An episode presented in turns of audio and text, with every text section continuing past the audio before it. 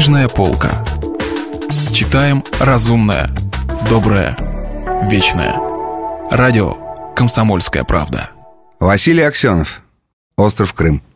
У микрофона Кирилл Кальян.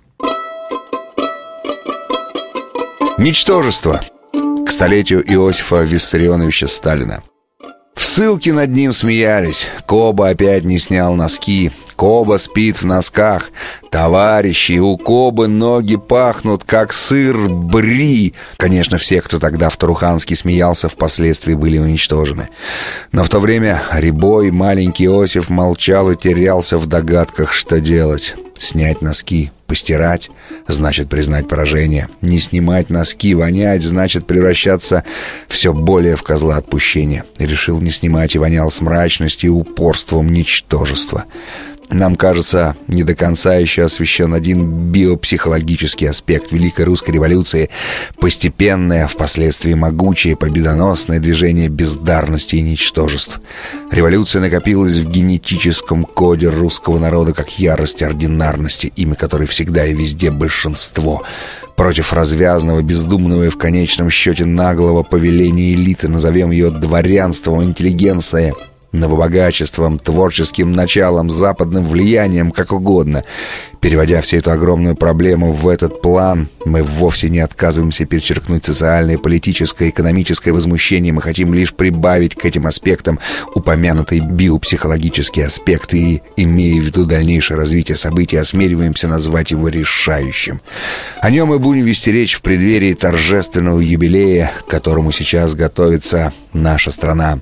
Заранее предполагаем, что в дни юбилея в официальной советской печати появится среднего размера статья в которой будут соблюдены все параметры, будут отмечены ошибки этого, в общем-то, выдающегося коммуниста, связанные с превышением личной власти. Между тем, мы имели возможность наблюдать, что страна и народ собираются неофициально отметить столетие этой исключительной посредственности, как великого человека.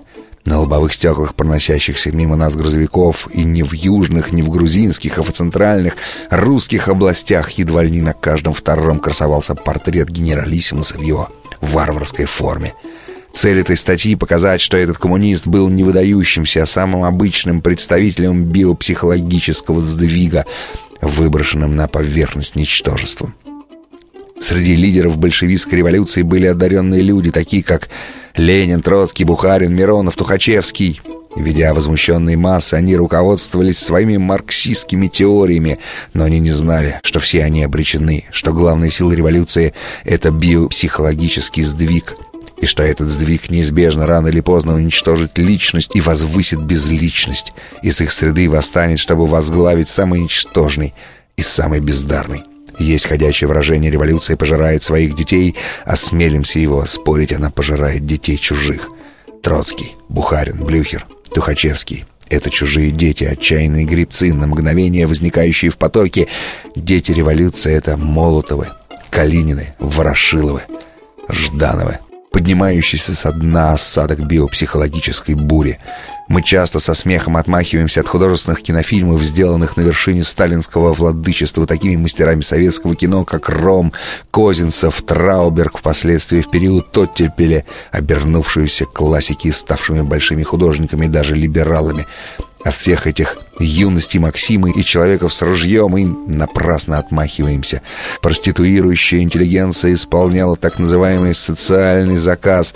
Точнее же сказать, она чутко улавливала настроение и пожелания основного сформировавшегося тогда правления серятины и бездарностей. Наглая тупая человеческая особь, кривоногая и придурковатая, становилась в советском искусстве центральной фигурой — и это было отражением жизненной правды, ибо и в жизни она стала главной безликой фигурой выражения огромной коллективной наглости бездарностей.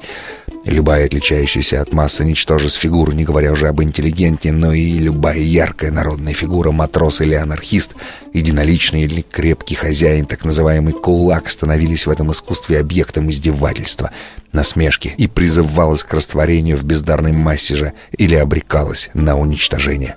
Так шло и в жизни. Халуйское искусство точно отражало биопсихологическую тенденцию жизни. Шло яростное уничтожение поднимающейся над многомиллионной отарой голов, уничтожались революционные народные вожди.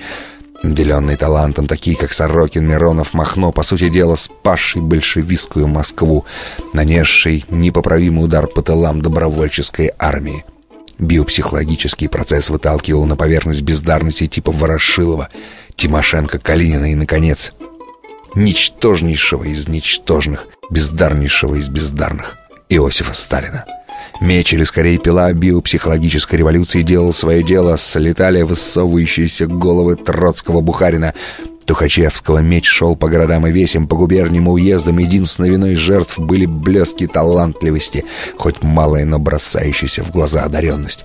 И вот установилась власть мизерабля, низшего из мизераблей, самого дебильного дебила нашего времени. Нет ни одного деяния Сталина, не отмеченного исключительной поражающего ум бездарностью. Он уничтожил спасительный ленинский план новой экономической политики и вверг страну в новое убожество и голод. С целью организовать сельское хозяйство он уничтожил миллионы дееспособных крестьян и организовал высшую форму сельскохозяйственной бездарности, раскулачивания и колхозы. Непосредственным следствием этого были многомиллионные жертвы голода на Украине, в Поволжье и по всей стране, гибель тысяч и тысяч насильственно переселенных с одних земель на другие – Чувствуя нарастающее недовольство в партии, боясь поднимающейся над отарой фигуры крепыша Кирова, не представляя себе иного, более гибкого, более умного пути для управления страной, Сталин снова идет по самому простейшему убийство Кирова, примитивнейшие провокации процессов и массовый террор в партии, быть может, высшее проявление его бездарности.